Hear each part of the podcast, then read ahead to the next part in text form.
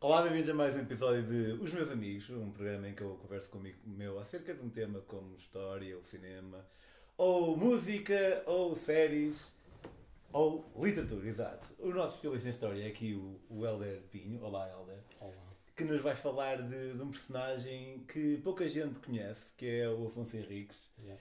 O Afonso. Dirias que... Isto é uma pergunta um bocado...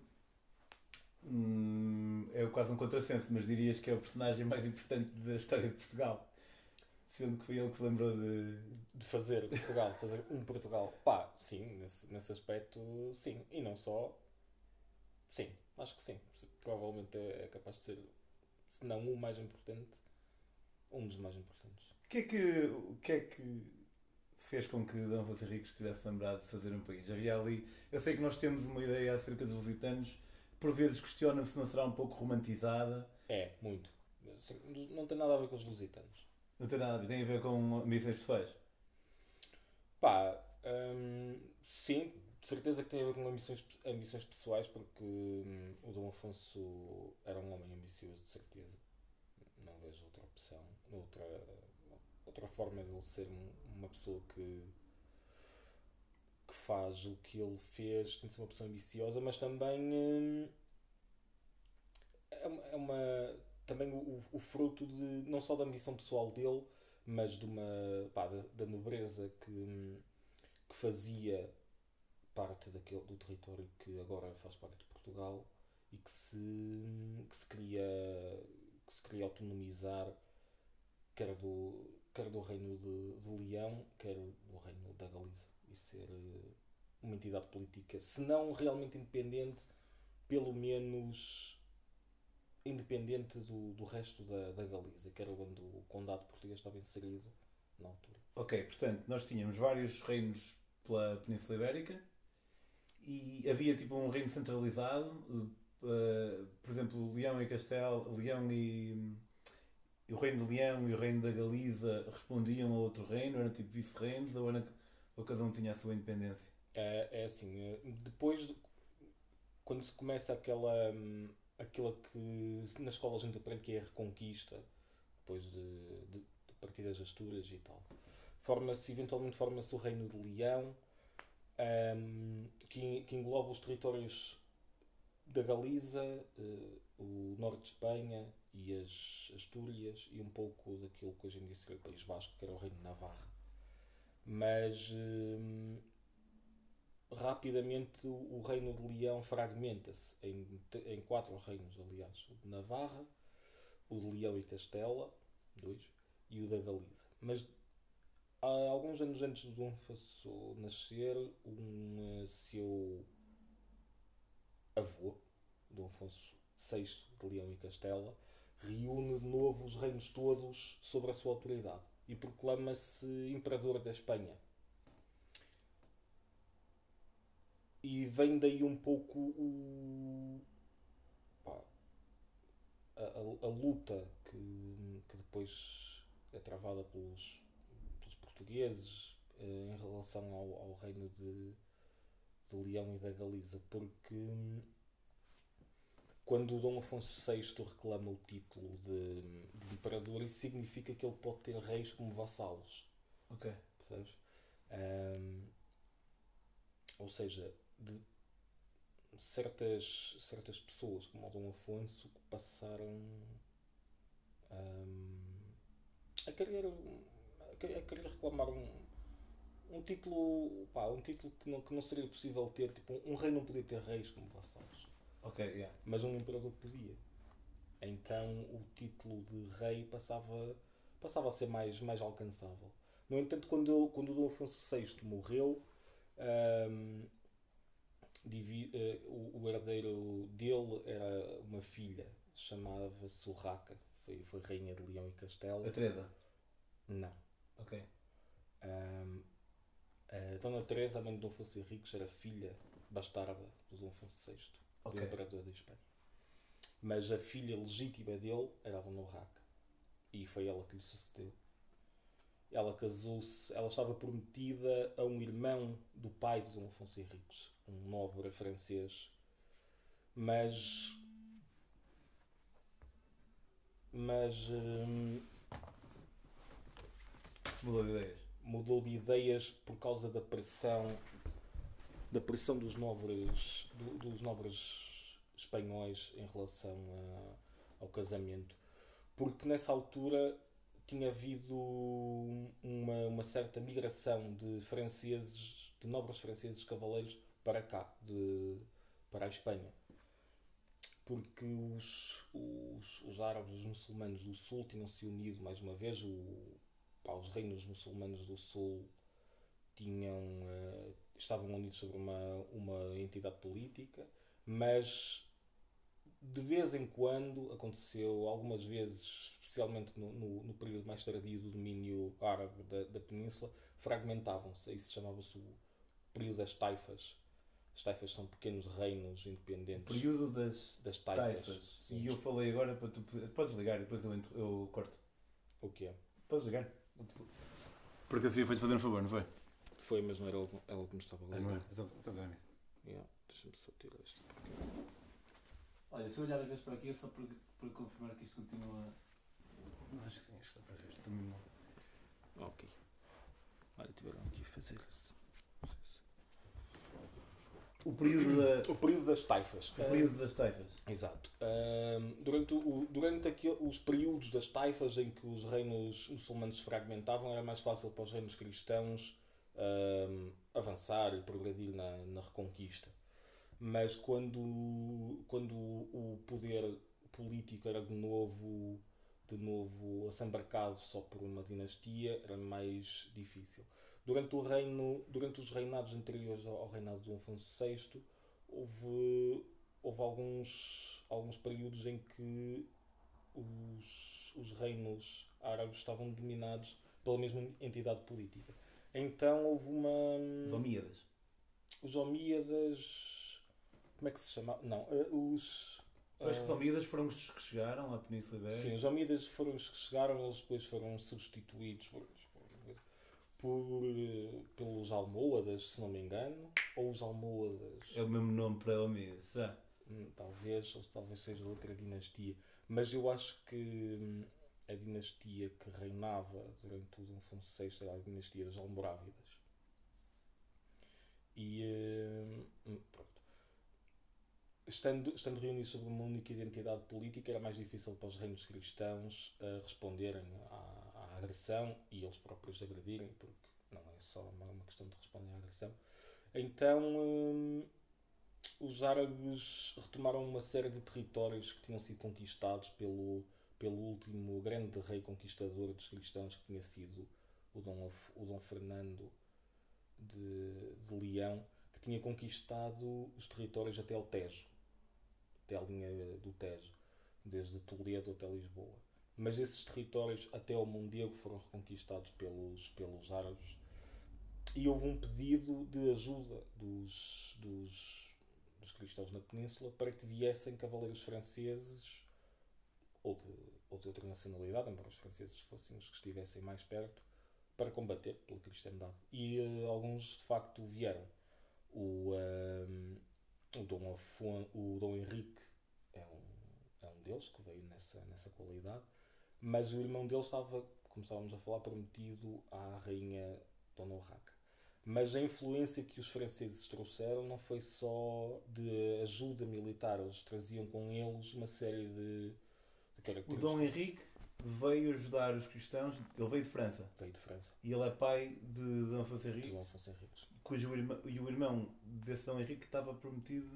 Exatamente. À Dona Urraca. Então Portugal é meio descendente de franceses. É, claro, a dinastia, a, a primeira dinastia é uma dinastia francesa. O Dom Afonso Henriques é o filho de um francês, casa-se com uma francesa. Toda a França rica é francês, para todos os modos. Pois, português não era, porque meio francês, meio, meio, meio, francês. meio francês, meio espanhol. Foi, só pode. Por isso é que nós estamos na merda hoje. Não deve ter, não ajuda. Uh, mas, pá, pronto. Uh, os franceses trazem com eles uma série de influências, nomeadamente a forma como eles organizavam a corte era diferente. Um, o... França não era, não era um reino centralizado, mas de certa forma era um pouco mais centralizado do que aqui em Espanha, aqui uh, uh, na Península, aliás. E além disso, trazem outra influência que é capaz de ser ainda mais forte, que é a influência de um, de um grande mosteiro que havia em França, que era o mosteiro de Cister, e que redefiniu a forma como, como os mosteiros se organizavam, trabalhavam e, e faziam as coisas. E, e quando os cavaleiros vieram, trouxeram com eles padres e monges. E havia uma... aquilo que se chamava de facto a facção francesa no Reino de Leão. E os nobres, especialmente os nobres da Galiza, que era onde o Condado Português estava, estava incluído, um, ressentiam-se disso porque sentiam que as coisas faziam-se como se faziam aqui, é que estavam bem, e que perderiam influência com, com um francês no trono. Então o, o O, uh, o noivado da Dona Urraca foi desfeito e ela casou-se com, um, com um nobre... não, com o rei de Aragão. Ok. Aragão é lá para o meio, né? Da Veneza. Aragão é na zona onde é Saragossa. Sim. E, uh, é, lá, é lá para o... é o Midwest de, da Espanha. É, mais ou menos, sim.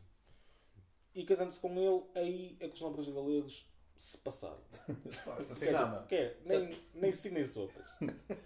Tipo, nós não queremos... Porque vais francês para, para espanhol, não é? Exatamente. Porque o rei de Aragão, casado com a rainha de Leão e Castela, à partida, quando tivessem um descendente, iriam unir os dois reinos.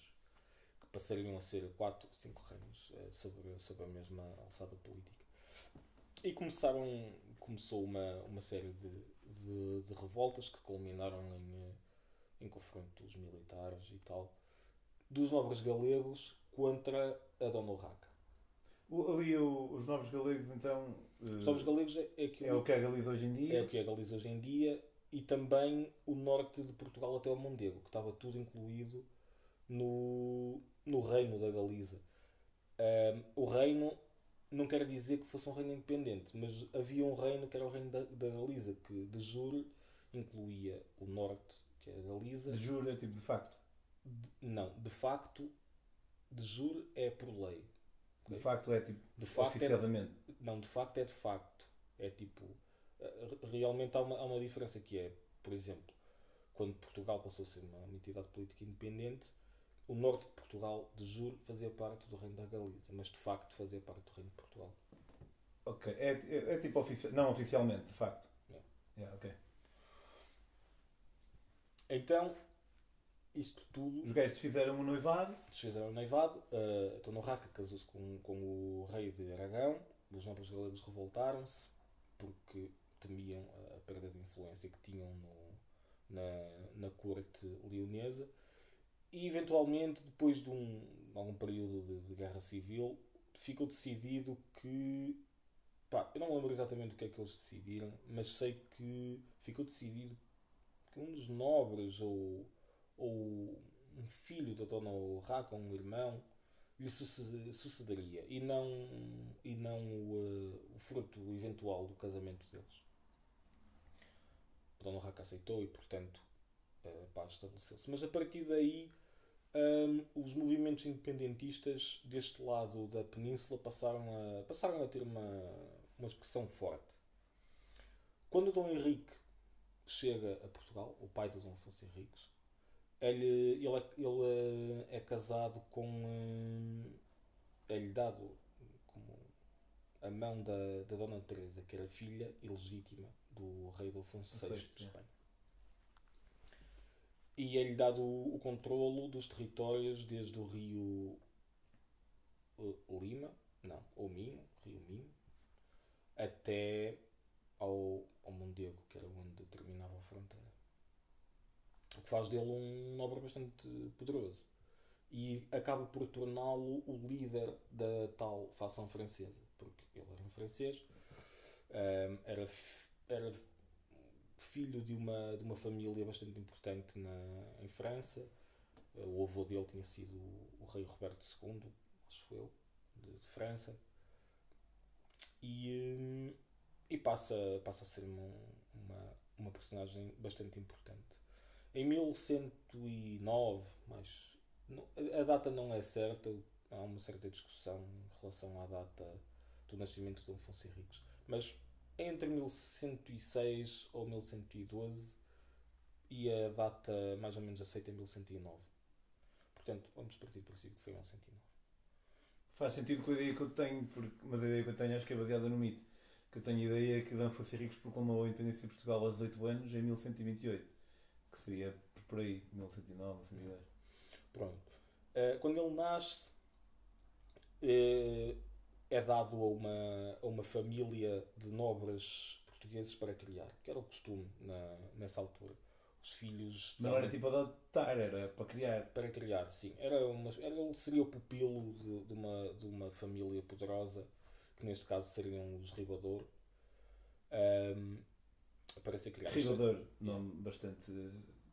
Aposto que eles viviam no norte do Douro. Exato, viviam na zona na Fiela e tal. Um, era um, era um, esse costume era comum, era uma forma de, de criar laços, de... Pá, imagina, se eu te desse o meu filho para tu criares, tu ias dizer, este gajo confia em mim, tipo, deve-me curtir e tal. Okay? Era, uma, era uma coisa aceita, não é propriamente, tipo, eles não estavam a abandonar a criança e tal. Um, mas o Dom Henrique morre pouco tempo depois do nascimento do Dom Afonso Henriques. Ele morre quando o Dom Afonso Henriques tem uh, três anos, uma coisa assim. E quando morre, um, o controlo do condado, em teoria, passaria para as mãos do Dom Afonso Henriques. Mas como ele era uma criança de três anos, passa para as mãos da Dona Teresa, da mãe dele, que nunca deixou de, de reclamar para ela a herança do pai dela. Porque... apesar de ser filha bastarda, reclamava para si uma parte da herança do pai, nomeadamente o Reino da Galiza. Pronto, não pede pouco. Exato. Uma parte. Uma parte. Não tudo. o, o Reino da Galiza. Um, ela assinava como, como rainha. Um, os galegos não, não estariam muito receptivos à ideia de, de, de ter talvez uma mulher como, como líder, suponho eu. Até porque havia outras famílias poderosas na, na Galiza que, que lutavam também pelo, pelo controle do poder do condado, aliás do reino, e hum, cria-se, cria-se um, um atrito entre os nobres do norte do, do Rio Minho, que são os galegos, e os nobres do sul do Rio Minho, que são os portugueses. É um bocado difícil, nessa altura, tipo, já de começar a distinguir culturalmente os galegos dos portugueses. A gente falava mais ou menos a mesma língua, os costumes deviam ser praticamente os mesmos, mas de facto já, já, existia, já, existia, já existia uma deriva cultural, porque a região de Portugal está, está separada pela, por, por montanhas, quer a norte, quer a, a este, do resto da Espanha. E isso levou a um certo isolamento geográfico que... promovia mudanças culturais e que aqui se fizessem as coisas um pouco de maneira diferente, e na Galiza também de uma maneira diferente. Então, quando a Dona Teresa assume o poder do condado, um, os nobres começam a, a contestar, de certa forma. No entanto, ela conseguiu manter o poder de uma forma relativamente estável, mais ou menos até... diria, até à, àquilo que nós consideraríamos hoje a adolescência do, do Dom Afonso Henriques. E quando ele tinha cerca de quinze ou catorze anos, aí sim a Dona Teresa parece começar a perder o, um, o pulso ao que está a acontecer. Ela alia-se a, a dois nobres de uma das famílias mais poderosas da Galiza, que eram o Fernão e o Bermudo, Pérez de Trave, não sei, deixa-me ver aqui. Uh, Bermudo. Bermudo. Bermudo. Bermudo Pérez de Trave. E aí sim, os nobres da, da região de Portugal passam-se com ela. Passam-se com ela. Ela afasta o filho do, do poder em Coimbra e em Lamego, duas das cidades mais importantes do território português, e de facto passa a haver uma, um, um movimento de, de separação entre a Galiza e o Condado de Portugal. Os nobres do Condado de Portugal veem-se afastados, tal como o Dom Afonso tinha sido, do poder e, do, e dos centros de decisão, e decidem que que não querem isso, que querem, querem continuar a ter o poder que tinham. E parecem, parecem fazer do Dom Afonso Henriques um... poster boy. Exato, uma espécie de joguete, visto que ele, era, que ele tinha vivido toda a vida na casa de um desses nobres, o Dom Egas Moniz, derribador. Hum. Um, Aquele que se enfiou, no, que se meteu a meio, meio de uma porta? Não, isso é, é, não é esse, isso é em Lisboa. O Egas Moniz é o Waio. Ok. Aquele é o homem que eu queria. Mas o outro também era Egas Muniz, ou era outro, não sei, outra coisa Muniz? Martim Muniz. Martim Muniz, sim. sim Martim Muniz. Na, na Egas Muniz era o prémio Nobel da Medicina, acho eu. O gajo que inventou a lobotomia. Muniz. Yeah. É, mas também é, o, é este, são os dois, Egas Muniz. São os dois Egas Munizes. Um, pronto. O Dom Afonso Henriques fica com... O Dom Afonso Henriques fica sendo o cabeçalho, a cara da, da, da, da revolução que se fazia no Condado Portucalense, embora a revolução à partida fosse mais uma, uma vontade do, dos nobres do que talvez do próprio Dom Afonso Henriques. Embora, como, como estávamos a falar há bocado, não possamos descartar a... a ambição do, do Dom Afonso Henriques, porque ele era filho de duas pessoas extraordinárias, que era o Dom Henrique, que era a Dona Teresa, são personagens fascinantes, e principalmente a Dona Teresa deixa hum, aquilo que nós sabemos dela é que hum, não só ela queria reclamar o poder, como estava disposta a reclamá-lo e a, faz, a fazer o que tinha de fazer para, para conseguir, é, mesmo que tivesse de ir contra a nobreza do, do condado ou aliar-se.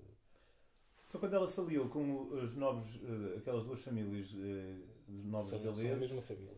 Galegos, galeses. Galegos. Quem ficou chateado foram os que estavam no Condado Portucalense. Exato. Então eles aí começaram, começaram a conjuminar contra ela, contra ela para poderem manter o seu poderio, que era algo que não ia estar a acontecer yeah. com aquela influência desses nobres galeses. É isso? Exato. Okay. Aliado a isso, a, a, ao conflito político, havia também...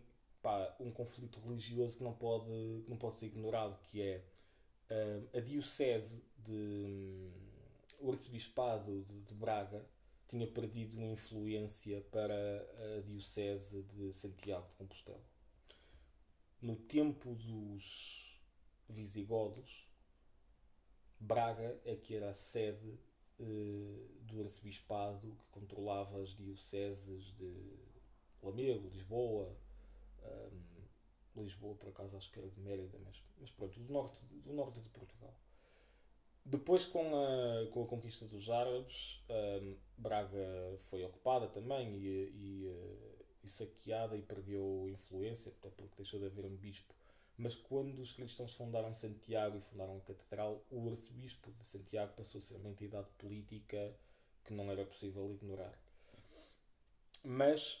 O, o bispo de Braga, na altura do Dom Afonso Henriques, era um, um homem extremamente ambicioso, que era o Dom João Peculiar, e que lutou a vida toda para se emancipar do, do arcebispado de, de Santiago.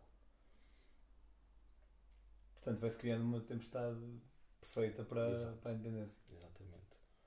Eventualmente a Dona Urraca morreu em mil cento e vinte e seis, uma coisa assim, ou seja... Uh, cerca de dez anos depois, mais um pouco, depois do, do Dom Henrique ter morrido, já quando o Dom Afonso Henriques tinha derrotado a Dona Teresa na batalha de Ori...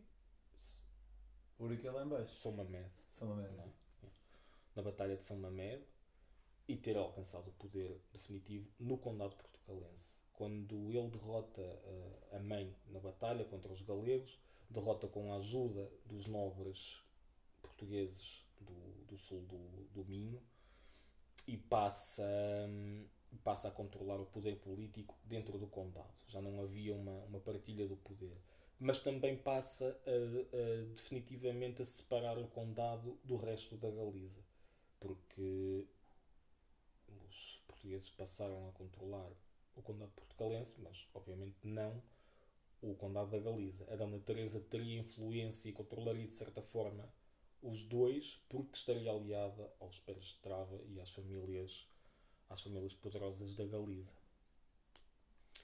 Um, a partir daí Quando morre a Dona Urraca, sucede-lhe o Dom Afonso sétimo, de Leão e Castelo, que é um homem também bastante ambicioso e que tentou reclamar o mesmo título que o...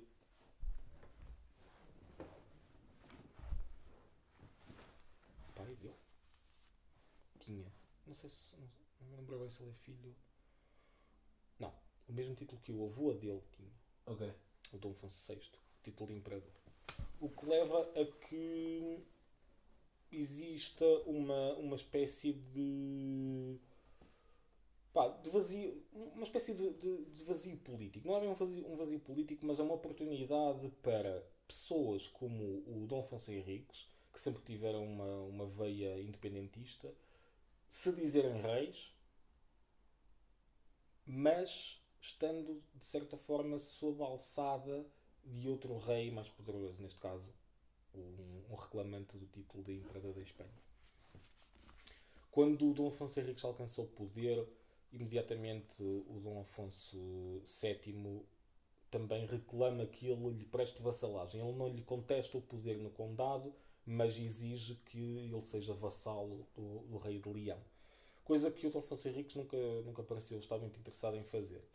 Então o Dom Afonso sétimo invadiu Portugal e cercou Guimarães. E como os portugueses não, não tinham meios de o derrotar, o Aio, o Dom Egas Moniz, que criou o Dom Afonso, um, saiu da cidade e veio prometer ao Dom Afonso sétimo que o Dom Afonso Henriques lhe, lhe seria fiel, seria seu vassalo, e que as coisas seriam como, como o Dom Afonso de Leão queria.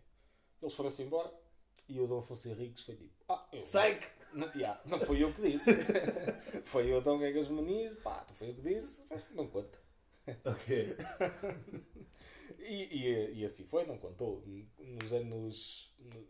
o cerco de Guimarães em mil cento e vinte e oito, se não me engano, e em mil cento e trinta... Uh, o Dom Afonso invadiu a Galiza e, uh, e ocupou uma série de castelos e praças durante muitos e bons anos. Uh... Ele, entretanto, começa a conquistar... Sabes que eu tinha ideia, e acho que nós falamos disso no outro dia, que o, Dom Afonso, o cognome de Dom Afonso Henrique era... uma das maneiras como ele era tratado, era Rei de Portugal e dos Algarves, mas ele não chegou ao Algarve, pois não? Não, ele nunca foi Rei de Portugal e dos Algarves. Um...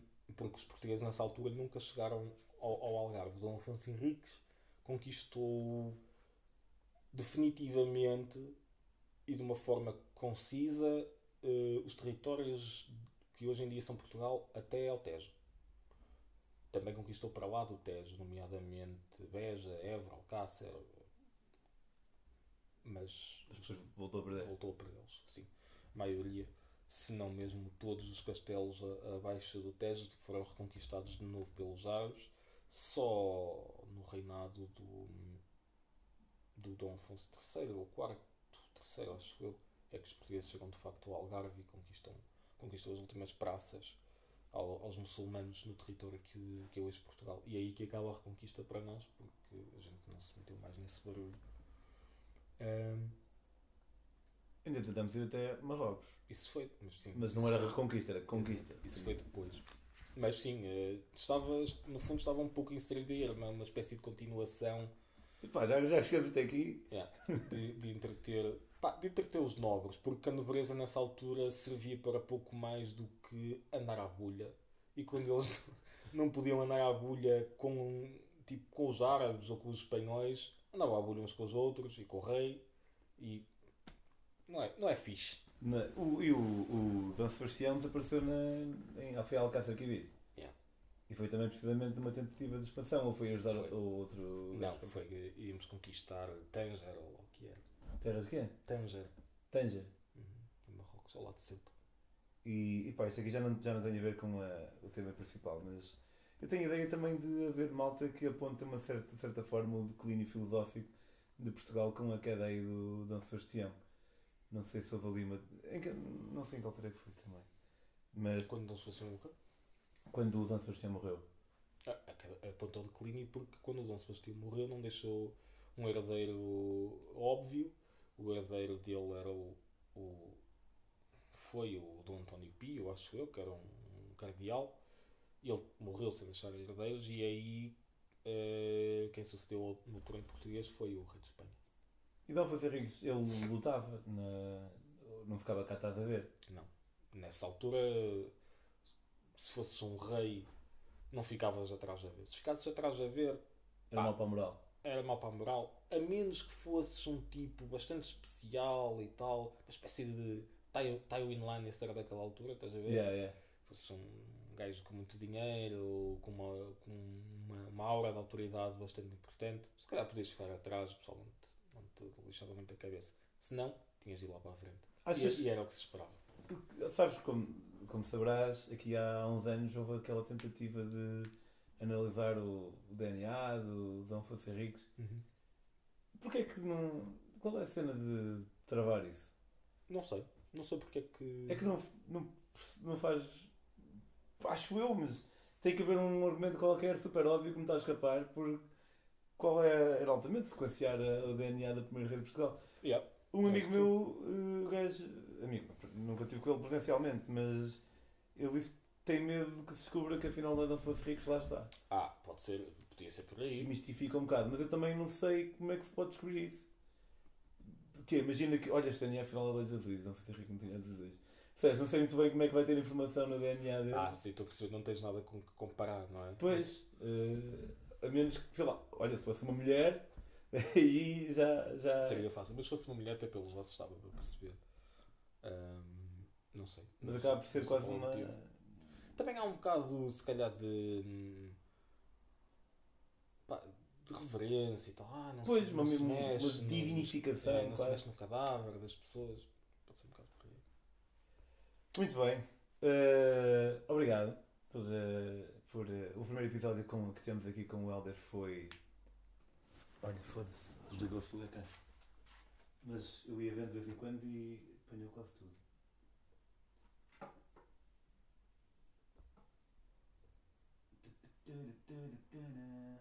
Deve ter ficado cheio.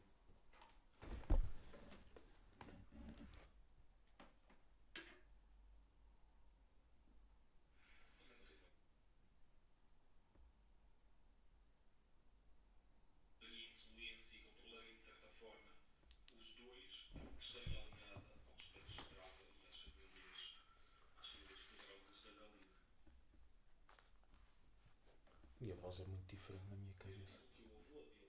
Não é esse que eu estou a... Foda-se. Ficamos aqui mais ou menos. Existe uma, uma espécie de... Pá, de vazio. Uma espécie de, de, de vazio político. Vazio. Tu lembras de qual que é isso? Essa zona? Ah, sucede-lhe o Dom Afonso sete.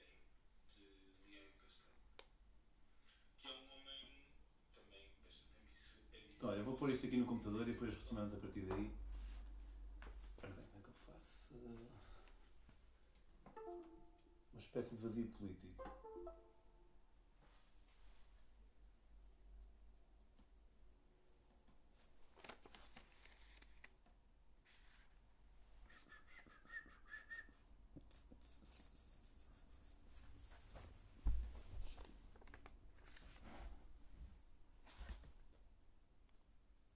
Ah, mas está tudo, está tudo aqui. Pá, olha, não ficamos com a imagem final. Ok.